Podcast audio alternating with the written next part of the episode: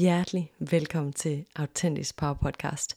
I dagens episode vil jeg have en solo samtale med mig selv, hvor jeg deler ud omkring min egen indre rejse, hvorfor jeg laver det arbejde, jeg gør. Jeg deler ud af min rejse til Spanien, hvor jeg boede på en farm, og så svarer jeg til sidst på spørgsmål, I har sendt ind til mig på Instagram. Er du helt ny her på podcasten, så velkommen til. Slå lytteflapperne ud, og måske endda kigge igennem nogle af de andre spændende episoder, hvor jeg har nogle virkelig dejlige, spændende samtaler med virkelig skønne mennesker. Er du tilbagevendende, jamen så velkommen til. Dejligt, du er her igen. Jeg vil bare hoppe direkte ind i samtalen med mig selv og dele min rejse med dig. Og øh, lad os bare Hop direkte ind.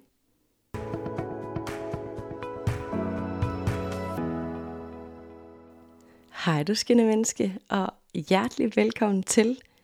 Jeg sidder inde på mit lille kontor med levende lys og har lige drukket mig en kop salmonel kakao. Øhm, efter jeg har været ude og gå en tur ude i efterårsværet jeg synes, det er sådan helt utrolig smukt at gå derude lige nu, fordi at træerne øhm, skifter, jeg skulle lige til at sige skifter blade, det gør det ikke, skifter farve, inden at de smider bladene. Og jeg synes helt personligt, at det er voldsomt smukt at gå derude og lægge mærke til, hvad det er for nogle vilde farver, der egentlig er derude. Altså sådan, hvordan kan, ja, jeg er nogle gange sådan helt mindblown over, hvordan naturen kan skabe så smukke farver og også hvor meget læring der er i naturen. Jeg synes jo, det er helt vildt det her med sådan, okay, tænk at naturen skifter farve, bladene skifter farve, hvorefter de smider bladene og bliver helt nøgen den hele vinter, inden at der sådan kommer nyt ud. Og det minder mig sådan lidt om selvudvikling på en eller anden måde, eller livet generelt, den her måde, hvor at vi som mennesker hele tiden udvikler os og øhm, ja, bliver vores den bedste version af os selv, og smider noget gammelt, efter vi sådan går lidt i hi måske, og så kommer vi frem igen, hvor vi sådan er klar til at mm, måske udvikle os, efter vi har givet slip på noget, eller efter vi har accepteret noget, eller måske vi har mm, givet slip på, på en gammel del af os, og så når det bliver sommer igen, jamen, så er vi klar til at lade noget nyt vokse. Jeg føler lidt, at det er sådan, er lidt af det, naturen fortæller os, når der er efterår.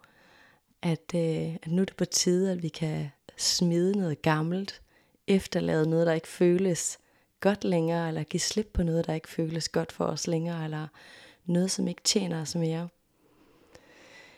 Jeg ved i hvert fald, at øh, ud på den her gåtur, der øh, tillod jeg mig selv at gå en tur uden min telefon, det vil sige uden noget i ørerne, øh, uden nogen at snakke med, men bare mig og mine tanker ude i naturen.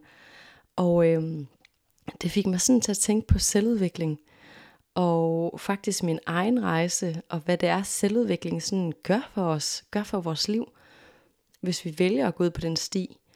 Og jeg tænker jo egentlig, at mm, om vi vil eller ej, så udvikler vi os mennesker hele livet, så vi kan ikke undgå at udvikle os, men når vi sådan går bevidst ind i selvudviklingen, så kan vi jo speede den proces helt vildt meget op. Øhm, og det er jo lidt den proces, som jeg synes er vildt interessant, fordi jeg selv har trådt på den her sti af selvudvikling så længe nu, og ofte så tænker jeg, at det godt kan være lidt fluffy, fordi hvad er det, det her selvudvikling kan? Men øhm, så fik jeg faktisk en besked øhm, for et par dage siden af min søster, som sendte mig et billede af mig, som var tilbage fra år 2012, måske 2013, hvor at vi var ude at spise. Og øh, hun sender mig det her billede, hvor hun så skriver teksten, Tænk engang, hvor anderledes et menneske du er i dag. Man kan se det på hele din udstråling. Jeg er så stolt af dig. Og den besked fik mig bare sådan virkelig til at smile, fordi wow, det var bare så, eller er et virkelig tydeligt billede på, hvad selvudvikling kan. Det her med, at andre mennesker faktisk kan se på os og mærke på os og opleve, hvor meget at vi kan udvikle os. Og, øh, og især også, når vi også selv mærker det. Øhm, for mit vedkommende, når jeg kigger tilbage fra det her billede, hun tog af mig, der er tilbage omkring 2012-13 stykker, jamen, så kigger jeg på et menneske, som følte sig rigtig usikker på sig selv. Øhm, jeg kigger på et menneske, som tvivlede på sig selv, som bekymrede sig meget, øhm, som var en rigtig pleaser, var rigtig nervøs for, om hun var god nok, øhm, om hun var værdig, og hun var hun tænkte faktisk rigtig meget over, hvad andre mennesker tænkte omkring hende. Hun gik rigtig meget op i sådan, mm, hvad kan jeg gøre for at gøre andre mennesker omkring mig glade? Fordi det var den eneste måde, at hun kunne føle sig god nok på. Nu bliver jeg ved med at sige hun, og det var jo selvfølgelig mig, men det er sådan, jeg føler nærmest, at det var et helt andet menneske, fordi jeg slet ikke har det sådan længere. Øhm, men når jeg kigger på det her billede af, af kvinden, som er mig, så kan jeg bare huske, hvordan at hun vidderligt følte, at der altid var lidt en sky over hendes hoved, fordi hun følte sig så usikker og fyldt med bekymringer, og aldrig rigtig følte sig god nok, og havde nogle virkelig høje forventninger til sig selv. Hun følte aldrig rigtigt, at tingene var gode nok. Det var lidt sådan, mm, jeg kan huske, at på det her tidspunkt, der går jeg på mit første år universitetet af min bachelor, og jeg kan huske, hvordan at når jeg sådan gik op til eksamen eller afleverede projekter, når at det gik godt, hvilket det faktisk gjorde de fleste gange, jeg var op til eksamener, så, øh, så havde jeg altid en følelse af, at ej, jeg må have snydt, eller ej, det, må, det, må, det var også en gruppeeksamen, så det var nok alle de andres skyld, eller ej, øh, jeg var nok bare heldig. Jeg kan huske, at sådan var livet generelt, at jeg tog aldrig sådan rigtig at øhm, anerkende mig selv for det, jeg kunne, for jeg følte hele tiden, at jeg fakede den til, I makede den, skulle jeg til at sige. Øhm, det er sådan dejligt danglish. Øhm, men ja, jeg har delt det sådan før, den her med, hvordan at jeg var pleaser, og hvordan at det var vigtigt for mig, at andre omkring mig var glade. Men når jeg kigger på det her billede, så bliver det bare så tydeligt for mig, hvor meget jeg har udviklet mig, hvor meget at det er helt anderledes end dag i dag, og hvor meget mere fri jeg føler mig som menneske. Og det får jeg bare sådan lyst til at dele med dig, fordi det er en del af min indre rejse, og det er en del af, hvorfor jeg laver det arbejde, jeg gør, hvorfor jeg brænder så meget for det, jeg laver. Og det er det vidderligt, fordi at jeg havde det, som jeg havde det dengang. Og øh, det ønsker jeg ikke for min værste fjende, at have det på den måde, som jeg havde det med mig selv. Øhm, det, der sådan var meget tydeligt for mig, når jeg kigger tilbage på det her billede, det var faktisk øhm, de slags mennesker, jeg hang ud med. Nu må du ikke misforstå mig, fordi rigtig mange af de mennesker, jeg hang ud med, er også nogle af mine bedste venner den dag i dag. Men det var rigtig tit og ofte dem, jeg sådan mødte på min vej. Øhm, sådan mænd, jeg datede, eller nogen på, øhm, hvis jeg var i byen. Så tiltræk jeg rigtig tit og ofte mennesker, som egentlig afspejlede det, jeg synes om mig selv. Det vil sige, de behandlede mig ikke særlig godt. Især mænd, jeg datede, øhm, behandlede mig ikke særlig godt. Og jeg tillod det, fordi jeg følte mig ikke værdig til en anderledes behandling. Jeg tænkte, jamen det er jo nok sådan her, det er at være mig, og det er jo nok det her, man kan forvente af mennesker. Øhm, og jeg synes jo, det er helt vildt, hvor meget vores selvværd, vores selvbillede, øhm, afspejler sig i det liv, vi lever, de mennesker, vi tiltrækker, øhm, de jobs, vi får, de situationer, vi tillader og ikke tillader. Øhm, ja, jeg sidder og bliver sådan helt øh, sentimental på en eller anden måde, fordi jeg husker så tydeligt, hvordan jeg altid tænkte dengang, at ej, jeg havde brug for at ændre mig, øhm, fordi jeg følte mig ikke pæn nok, så jeg kan huske, at jeg brugte mange penge faktisk på at prøve at ændre mit udseende, sådan i form af at få extensions på, eller øjenvipper, eller gik altid med meget make op og brugte mange penge på tøj. Øhm, og ikke fordi der overhovedet er noget galt i det, men jeg husker bare, at jeg gjorde det dengang, fordi jeg prøvede på at dække for mit dårlige selvværd. Prøvede på at føle mig god nok ved at, at gøre de her ting. Øhm, og jeg husker også tydeligt, hvordan at jeg egentlig ikke rigtig havde nogen drømme. Øhm, og så alligevel, når jeg tænker tilbage, så kan jeg faktisk godt huske, at, at jeg inderst inde havde nogle drømme, som bare var gemt rigtig langt væk, som jeg ikke turde gå efter. Fordi jeg tænkte, ej, jamen det var jeg heller ikke klog nok til, eller god nok til, eller ej, ej bare glem det. Øhm, og så gik jeg en helt anden vej. Øhm, wow. Jeg synes, øhm, det er sådan helt vildt interessant faktisk at sidde og tænke tilbage på, hvordan at det var at være mig. Og øhm, hvordan at det føles at være mig den dag i dag faktisk. Jeg bliver sådan helt stolt af mig selv. Og øh, så kan det være, at man sidder derude og tænker, hov, hov, der var noget, der hed janteloven, men den dag i dag er jeg faktisk ret ligeglad med janteloven, fordi jeg er virkelig stolt af mig selv og den rejse, jeg har været på. Fordi når jeg kigger tilbage på det billede af den her kvinde, og så ser på det menneske, jeg er i dag, og den måde, jeg har det på i dag, så er jeg sgu stolt af, at jeg har kunne rykke mig selv så meget. Mm, både igennem selvudvikling og det, jeg selv har gjort for mig selv og taget ansvar, men også for alle de timer, jeg har brugt i terapi og sammen med mentorer og terapeuter, øhm, i samspil med dem for at rykke mig som menneske. Og det synes jeg sgu, det er noget at være stolt af. Og det har faktisk været en del af min rejse at lære at være stolt af mig selv. Lære at være stolt af det, jeg opnår, og de succeser, jeg har i mit liv. Øhm, ja. Men øhm, i hvert fald, så kan jeg fortælle dig, at hvor end du er henne på din rejse, så øhm, håber jeg, at du finder et mod til at gå efter dine drømme, til at udleve dit mest autentiske jeg, til at rose dig selv for de succeser, du opnår. Øhm, fordi jo mere, at vi gør de her ting, jo mere vi roser os selv, jo mere, at vi træder ud i selvudvikling øhm, på en mild og kærlig måde, og tør at lade os selv udvikle os, jo mere øh, vokser det. Det er lidt ligesom det her med, det vi fokuserer på, det vokser. Øhm, så jo mere vi fejrer os selv, jo mere føler vi faktisk, at vi er ved at fejre. Jo mere vi øhm, lægger mærke til vores succeser, jo mere kan vi faktisk se, hvor meget succes vi har rundt omkring i livet. Jo mere at vi øhm, dyrker taknemmelighed, jo mere taknemmelighed, jo mere taknemmelige føler vi os. Øhm, og sådan er det med alting. Så det handler virkelig om, hvor er det egentlig, hvad er det du ønsker for dig selv, og både at føle, men også hvad er det for et liv, du ønsker for dig selv.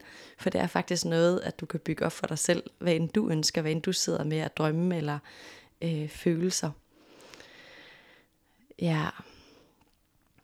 Øhm, og øh, så har jeg delt, eller jeg har lovet at dele med jer lidt omkring min rejse til Spanien, hvor jeg tog ned til farmen. Så lad mig lige snakke lidt om det, inden jeg snakker øret af dig om, øh, om alt det andet. Øhm, hvor skal jeg starte? Jeg solgte jo alle mine ting. Øh, det eneste, jeg ikke solgte, var mit tøj og de sådan, øh, værdigenstande, som virkelig har en betydning for mig. Men jeg solgte sådan mine møbler, øh, sådan det tøj, jeg ikke rigtig havde lyst til at have mere, sådan så meget som overhovedet muligt, så jeg har så lidt som muligt tilbage. Ikke? Øhm, og øhm, ja, så fik jeg de her ting i storage, så pakkede jeg mig en taske, og så fløj jeg til Spanien. Og øh, da jeg ankom til Spanien på, på farmen her, så var det faktisk lidt sådan en omvæltning, hvilket var vildt interessant for mig, fordi jeg, øh, jeg har rejst virkelig meget. Jeg har faktisk rejst omkring 40 forskellige lande. Jeg har boet i Australien, øh, jeg har boet i Sydafrika, jeg har boet i USA. Så jeg har altid været vant til at rejse og tænkt sådan, Nå ja, ja, men farmen i Spanien, det er jo bare et nyt eventyr.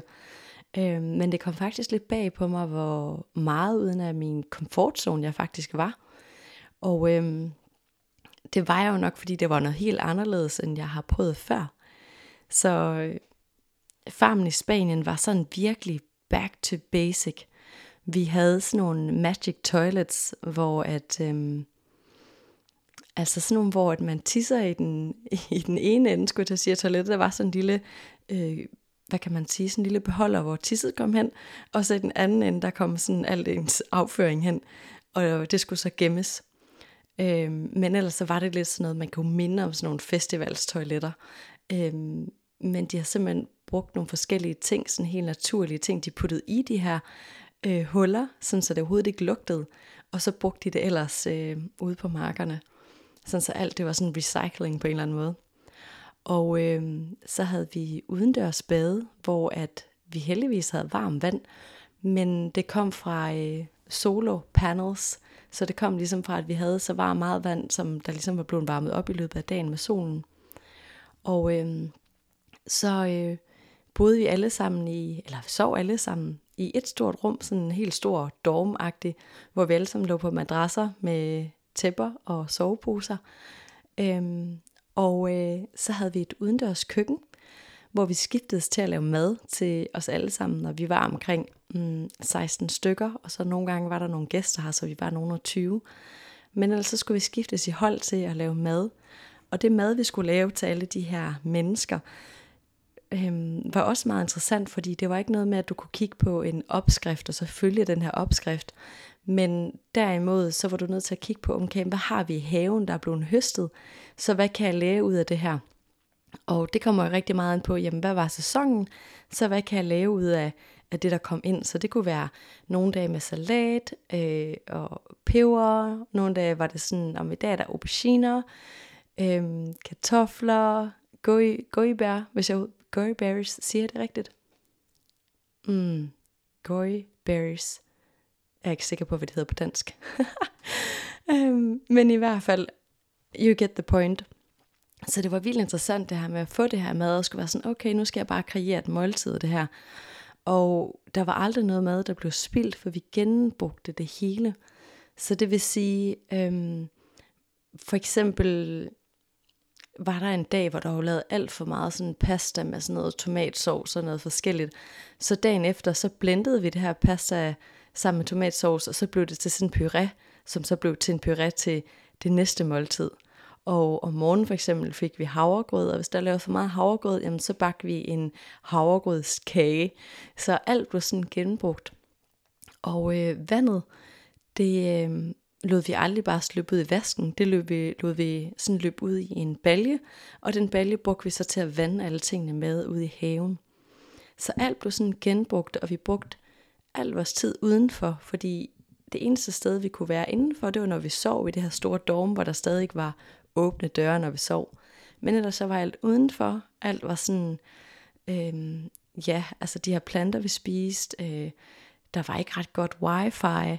Øhm, om aftenen der sad vi på sofaer udenfor og kiggede på stjernerne og snakkede sammen og delte kulturer og nogen delte hvordan de lavede kombucha, andre delte hvordan de lavede deres egen sådan perlekæder, nogen sad og hæklede. Øhm, og øh, det var sådan virkelig back to basic og lidt hippieagtigt på den fede måde, synes jeg.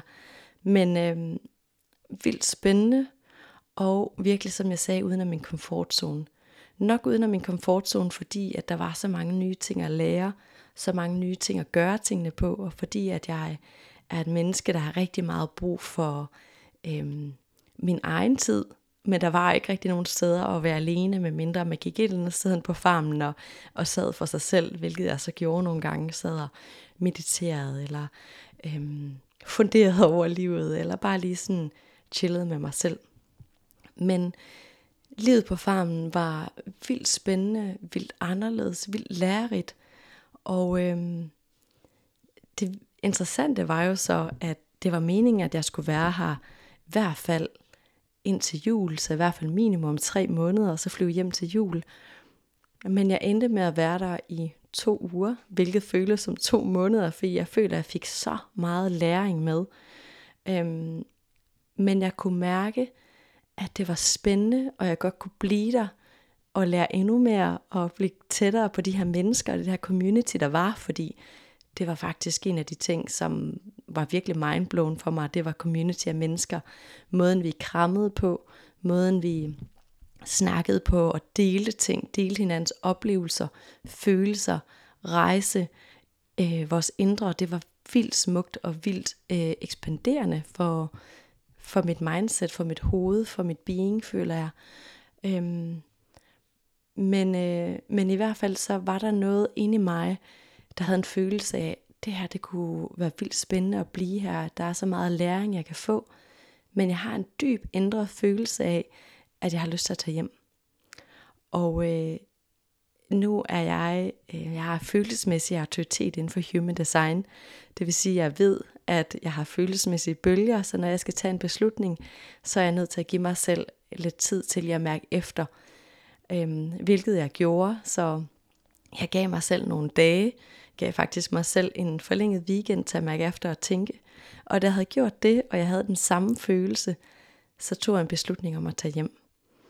Og øh, den beslutning føles som rolig og den helt rigtige for mig. Og jeg får sådan lyst til at dele med dig, at førhen, lad os sige, hvis vi kigger tilbage på den her kvinde, jeg delte med, øh, den her kvinde, jeg fortalte om før på billedet, som var mig i 2012 eller 13, hun var aldrig taget hjem. Hun havde tænkt, har du sagt A, så må du også sige B. Og hun har måske også tænkt, ej, vil de andre ikke også tænke, hvis du har lavet tage hjem, eller øh, hun vil måske se det som en nederlag, eller noget den dur. Hun vil i hvert fald dømme sig selv, tror jeg. Hvor der, hvor jeg er i dag, der øhm, føles det så rart at kunne lade mig selv mærke efter, og være tro mod mig selv, og mit autentiske jeg faktisk tillader mig selv at mærke, og tillader mig selv at handle på det, jeg mærker. Det føles så korrekt for mig. Og grunden til, at jeg deler den her del af det, er faktisk, fordi jeg ønsker, jeg ønsker, ønsker, ønsker, at vi kan leve i et samfund, hvor vi lærer, at vi har ikke, vi behøver ikke at sige B, bare fordi vi har sagt A. Vi behøver ikke at færdiggøre noget, bare fordi vi har startet det, hvis det ikke føles rigtigt mere. Øhm, og også måske det her med at fejle. Kan vi redefine det her med at fejle? Fordi det, mm, hvad betyder at fejle egentlig? Vi kan jo ikke fejle. Så hvis vi nu i stedet for kigger på tingene som at fejle, så kigger på læringen, og kigger på, hey, jeg føler måske, at jeg har fået den læring fra den her situation, så nu gør jeg noget andet for mig selv. I stedet for at se det som en fejl, at man for eksempel i min situation tager hjem før planlagt. Men så i stedet for at sige, hey, jeg har lært det at skulle, og nu lægger jeg gerne hjem. Øhm, og øh, nogle gange kan jeg godt lide at sammenligne det lidt med det her med, jamen, vi er nødt til at have læringer i livet. Fordi, altså, på ting, vi kan jo ikke være gode til alting, eller vide alting på forhånd. Det er lidt det samme som at børn, der skal lære at gå. På ting, hvis vi sagde sådan, ej, du skal bare gå med det samme, uden at vælte, uden at kravle, for ellers så fejler du. Det kan man jo ikke. Man er nødt til at kunne kravle, og så kunne gå og vælte, og så op og gå igen, og så måske lære at løbe. Og det er det samme med os mennesker. Vi er nødt til at falde nogle gange, eller komme ud i nogle situationer, hvor vi kan mærke, ej, det er ikke lige det her.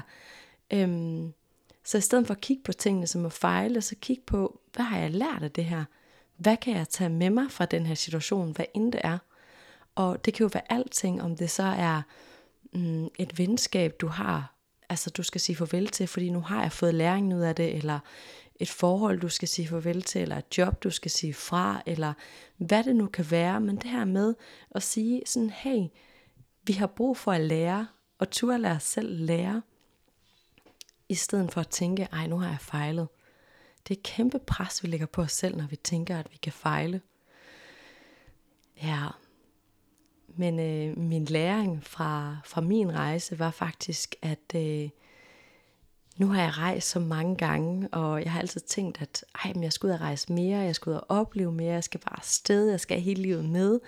Men min læring var faktisk at finde ud af, da jeg kom afsted, at ej, det liv, jeg har derhjemme, er faktisk så dejligt. De mennesker, jeg har i mit liv, er jeg faktisk så glad for, at jeg har lyst til at tage hjem. Det var min helt store læring og så rent faktisk at lytte til det, og tillade mig selv at sige, okay, måske er du faktisk færdig med at rejse på den her måde, i hvert fald for en stund, og så tillade det at lande, og så tage hjem og være glad. Ja, det er helt utroligt, hvad livet bringer os, når vi begynder at kigge på vores læringer og tillade os selv læringer, i stedet for at slå os selv oven i hovedet over øh, fejl eller ting, vi ønsker skulle være anderledes der ligger en stor, øh, faktisk også en stor læring i accept. Acceptere vores egne følelser, acceptere, hvordan vi har det, acceptere, hvordan tingene ser ud, i stedet for at tænke hele tiden, ej, gid det var anderledes. Hvad end du situation, du sidder i, i stedet for at tænke sådan, ej, bare det her var anderledes, eller jeg havde forestillet mig det her, eller hvorfor er tingene ikke sådan her, så accepterer, det her er faktisk realiteten. Og hvad kan jeg så lære ud fra den realitet, og hvad er min næste skridt der føles rigtigt for mig ud fra den her realitet. Og vi kan faktisk ikke ændre nogen som helst ting, før vi accepterer realiteten, før vi accepterer tingene som de er. når vi accepterer noget, så kan vi ligesom med den her accept tillade os selv at tage det næste skridt. Så jeg får lyst til at spørge dig, er der noget i dit liv lige nu, du skal acceptere? Er der en realitet, du skal acceptere? Og er der så et nyt skridt, du kan tage? Et nyt skridt, som vil være godt til dig, hvor du lytter til dig. Ja. Åh, jeg føler lidt, at jeg kunne sidde her og snakke øret af dig. Men nu sidder jeg i hvert fald her hjemme i Danmark igen, og er helt vildt glad og tilfreds over at være hjemme. Velvidende, at jeg har taget en virkelig fin oplevelse med mig, og øh, har nu udvidet min horisont ved at vide, hvordan man også kan leve, for der var jo faktisk mennesker, der har levet altid sådan her på farmen. Øhm, det har i hvert fald fået mig til at tænke meget over, øhm, hvordan jeg lever herhjemme, hvordan jeg kan spare mere, hvordan jeg kan genbruge min mad, øhm, hvordan jeg kan være lidt bedre ved moder jord, øhm, end jeg har været førhen. Der var i hvert fald rigtig meget fin læring at tage med, og jeg tror stadig også lidt, at jeg går og tænker lidt over, hmm, hvad læring har jeg mere taget med, som jeg måske ikke har fået øje på endnu. Men øh, jeg tænker, at jeg lige vil tage fat på de her spørgsmål, som I har sendt mig, som jeg har lovet at svare på. Og øh, det første spørgsmål er, hvordan fandt du frem til at prøve farmlivet? Wow, hvis jeg ellers skulle udtale det. Farmlivet i Spanien. Og øh, det er egentlig et godt spørgsmål, fordi som jeg nævnte tidligere, så har jeg altid rejst. Jeg har altid været nysgerrig på den verden, vi lever i. Og i mine øjne er det helt vildt vigtigt, at vi udfordrer os selv på den ene eller anden måde. Det behøver ikke være ved at rejse, men det har det været for mig. Så det har altid været sådan en naturlig ting for mig at rejse. Jeg tror, øhm, jeg er faktisk med min familie, der rejste vi altid to gange om året, og jeg var på min første rejse uden min familie, da jeg var 17. Øhm, og øh, jeg rejste alene til USA og bo, da jeg var 20, så jeg har faktisk tænkt faktisk ikke så meget over det dengang, at jeg tog afsted til farmlivet i Spanien. Det var bare en ting, hvor jeg fandt ud af, gud, det der kan man også. Så det skal der afprøves. Øhm, men jeg fandt lige præcis den her farm på det, der hedder Workaway. Det er en hjemmeside, hvor man kan finde alle mulige fede steder at komme ud i verden og afprøve. Det kan være farmlivet, det kan være øh, hjemme ved hvad hedder det, private mennesker, der, hvor man kan være en nanny, eller nogen, der har brug for hjælp til deres dyr, nogen, der har brug for hjælp til at få bygget noget, nogen, der har brug for hjælp til at drive deres hostel. Det kan være alt muligt spændende. Så det var faktisk derinde, jeg fandt øh, farmen. Og øh, ja, lad mig lige gå videre til det næste spørgsmål, som er, var du bange for at føle dig ensom? Og øh, nej, det var jeg overhovedet ikke. Jeg, øh, som sagt har jeg rejst så mange gange i mit liv, så jeg ved godt, hvordan det er at rejse. Jeg ved godt, øh, at jeg kan begå mig ude i verden. Det har jeg gjort så mange gange, så jeg har aldrig været bange for at føle mig ensom, men nok også fordi, at de gange, jeg har backpacket rundt omkring i verden, har jeg jo også set, at som rejsende er man faktisk aldrig ensom, fordi der er så mange mennesker at møde. Der er så mange andre, der rejser alene. Der er, så længe man er åben og smilende, så møder man altid nogle mennesker. Så jeg var ikke bange for at føle mig ensom. Men jeg får også lyst til at måske sætte nogle ord på, at der er selvfølgelig også en forskel på at være alene og være ensom. Så det her med at være alene, det har jeg altid været glad for. Jeg kan godt være i mit eget selskab. Og øh, som sagt, så ved jeg, at jeg altid møder mange mennesker, når man rejser. Så alene, det synes jeg, at nej, det var ikke et problem. Ensom, der tænker jeg lidt, man kan jo være ensom alle steder. Man kan jo også være ensom hjemme. Man kan også være ensom omkring sin familie eller folk, man kender. Så ensomhedsfølelsen, den synes jeg, den handler mere om, mm, er du tro mod dig selv? Øh, hvis man føler sig ensom, så synes jeg, at man skal gå ind og kigge på sine værdier, øh, sit forhold til sig selv. Hvad er det for en liv, jeg har? Hvorfor er det, jeg føler mig ensom? Fordi føler man sig ensom hjemme, så vil man også tage den følelse med ud i verden. Men føler man sig ikke ensom øh, hjemme, så tror jeg heller ikke, man gør det ude. Det kan godt være, at man bliver udfordret, men, øh, men man kommer ikke til at blive ensom. Måske kommer man til at blive alene lidt, hvis man ikke er vant til at møde nye mennesker, men så kan man hurtigt lære det. Ja. Og øh, det næste spørgsmål er noget helt andet faktisk. Hvilken psykoterapeutuddannelse har du gang i? Og har du andre alternative uddannelser? Ja, jeg har valgt en psykoterapeutuddannelse i Aarhus, og den har jeg valgt, fordi den stemmer overens med den måde, jeg ser verden på. Det er en spirituel psykoterapeutuddannelse, og jeg har valgt stedet både på grund af det, men også fordi det er her, jeg har taget min hypnoseuddannelse, så jeg kender de her mennesker og ved, at de er mega dygtige, mega professionelle. Og øh, jeg har valgt psykoterapeut uddannelsen sådan helt generelt, fordi ja, det er der jo en hel masse grunde til, men noget af det, som har været virkelig vigtigt for mig, det er, at der er egen terapi i sådan en uddannelse. Det vil sige, alt det, man bliver uddannet i, alt det, man bliver skarp på at give til andre, det har man selv været dykket ned i det. Man har selv kigget ind af, man har selv været udsat for den her terapi. Så øhm, når man så går ud og hjælper andre, så ved man virkelig, hvad det handler om, fordi man har embodied det her selv. Øhm, jeg synes, det er så vigtigt det her med, at når vi skal støtte andre mennesker, så kan vi faktisk kun gå så dybt med andre mennesker, som vi har været med os selv. Og derfor er det her med egen terapi så vigtigt i mine øjne, når man er terapeut, eller behandler, eller coach, eller mentor, eller hvad man nu er. Så ja, og i forhold til andre alternative uddannelser eller kurser, så har jeg som nævnt også en hypnoseuddannelse, så har jeg en master coach uddannelse i personlig ledelse, så har jeg en yoga-lærer meditationsuddannelse, så har jeg en, der hedder Acceptance and Commitment Therapy, og så har jeg Human Design kurser, så har jeg noget, der hedder Mindset Upgrade, som er inden for kinesologi, så har jeg kommunikation og konflikthåndtering, så jeg har taget en masse forskellige uddannelser og kurser, og nu bliver der spurgt ind til det her med alternativ hmm, så kan man jo gå ind og kigge på, hvad synes man, der er alternative uddannelser, og hvad synes man ikke, der er.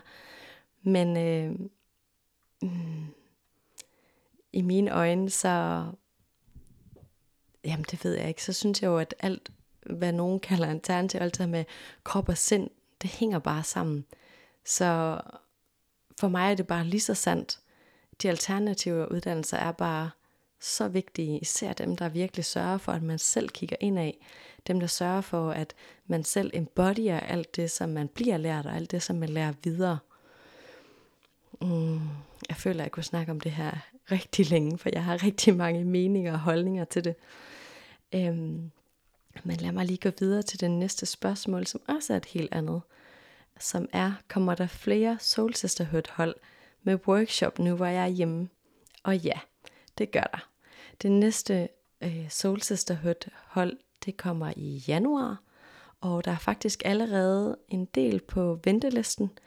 Så hvis du er interesseret i at komme med på det næste Soul Sisterhood forløb, så kan du øh, gå ind på min hjemmeside www.maikenharbo.com eller igennem min Instagram-profil i bioen, der kan du gå ind og melde dig til ventelisten, så kontakter jeg dig lige så snart jeg har en dato på det næste hold, der kommer i januar. Øhm, men øhm, der kommer i hvert fald hold mere, fordi jeg er virkelig glad for at holde det her Soul Sisterhood forløb. Fordi jeg synes, der er noget fuldstændig magisk over, når vi går ind og arbejder med de her værktøjer inden for at, at hæve vores selvværd, lære at hvile os selv, lære at stå stærkt i os selv. Når vi gør det i samspil med andre kvinder, så, øhm, sker der noget magisk ved, at vi finder ud af, at der er faktisk andre ligesindede, der er på samme rejse som os selv. Og her der kan vi lære at støtte hinanden hele vejen igennem. Og øh, det er nok noget af det, som jeg synes har været allermest spændende, og noget af det, der er allermest skivende på min personlige rejse.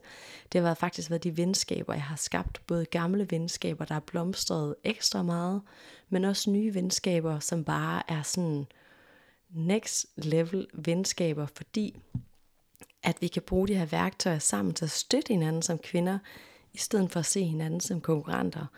Og når man virkelig lærer at støtte hinanden, og hæppe på hinanden, og løfte hinanden, så kan man bare speede op den her proces af, og øhm, den selvudviklingsproces, den selvudviklingsrejse, eller indre rejse, man er på. Jeg tror helt personligt på, at vi mennesker har brug for hinanden. Vi kan komme sindssygt langt med egne udviklinger, selv læse bøger, selv lave arbejde, men der sker noget helt vildt, når vi går sammen og tillader andre mennesker at møde os og holde os der, hvor vi er. Så kan vi virkelig hele og øhm, ja, faktisk bare speed op den her proces øh, meget, meget hurtigere og hele meget hurtigere og lære at se os andet et helt andet lys, fordi at der er andre, der hjælper os med at skinne lys på os selv. På alle de sider, vi ikke selv har set omkring os selv. Ja, det er også min plan at holde nogle fysiske workshops og nogle kakaocirkler, fordi jeg virkelig føler, at vi er et sted, hvor at vi som mennesker kunne have gavn af mere autentiske møder med hinanden, og også bare måske at ses mere fysisk og snakke med hinanden og kramme og øhm, gå på den her indre rejse sammen i fysisk form, i stedet for at kigge på alt det her perfekte på de sociale medier, som nogle gange kan mm, gør, at vi kommer til at sammenligne os med hinanden og ødelægge vores selvværd, ødelægge vores indre jeg, i stedet for at vi faktisk kommer ud og sammen på mest autentisk vis og lære at løfte hinanden og være sammen som mennesker på sådan en community måde, som jeg synes er helt vildt smuk. Så hvis du er interesseret i at komme med på nogle af mine fysiske workshops eller kakaocirkler, så hold øje ind på min Instagram, øh, maikenharbo.dk eller inde på min hjemmeside, så skal jeg nok announce det derinde, når det kommer. Øh, det bliver formentlig også i januar. Ja, jeg føler virkelig, at jeg har snakket i et væk øhm, om alt og intet. Men jeg vil bare takke dig, fordi du har lyttet med indtil nu. Og så vil jeg lade dig vide, at du er så velkommen, hvis du vil have en plads på Soul Sisterhood forløbet, der starter til januar. Skriv dig endelig på ventelisten, så du kan nå at få en plads i denne omgang. Og øhm, så glæder jeg mig faktisk bare mega meget til, at vi lyttes ved igen på næste fredag. Kan du have det mega godt, hvor end du er lige nu. Hej.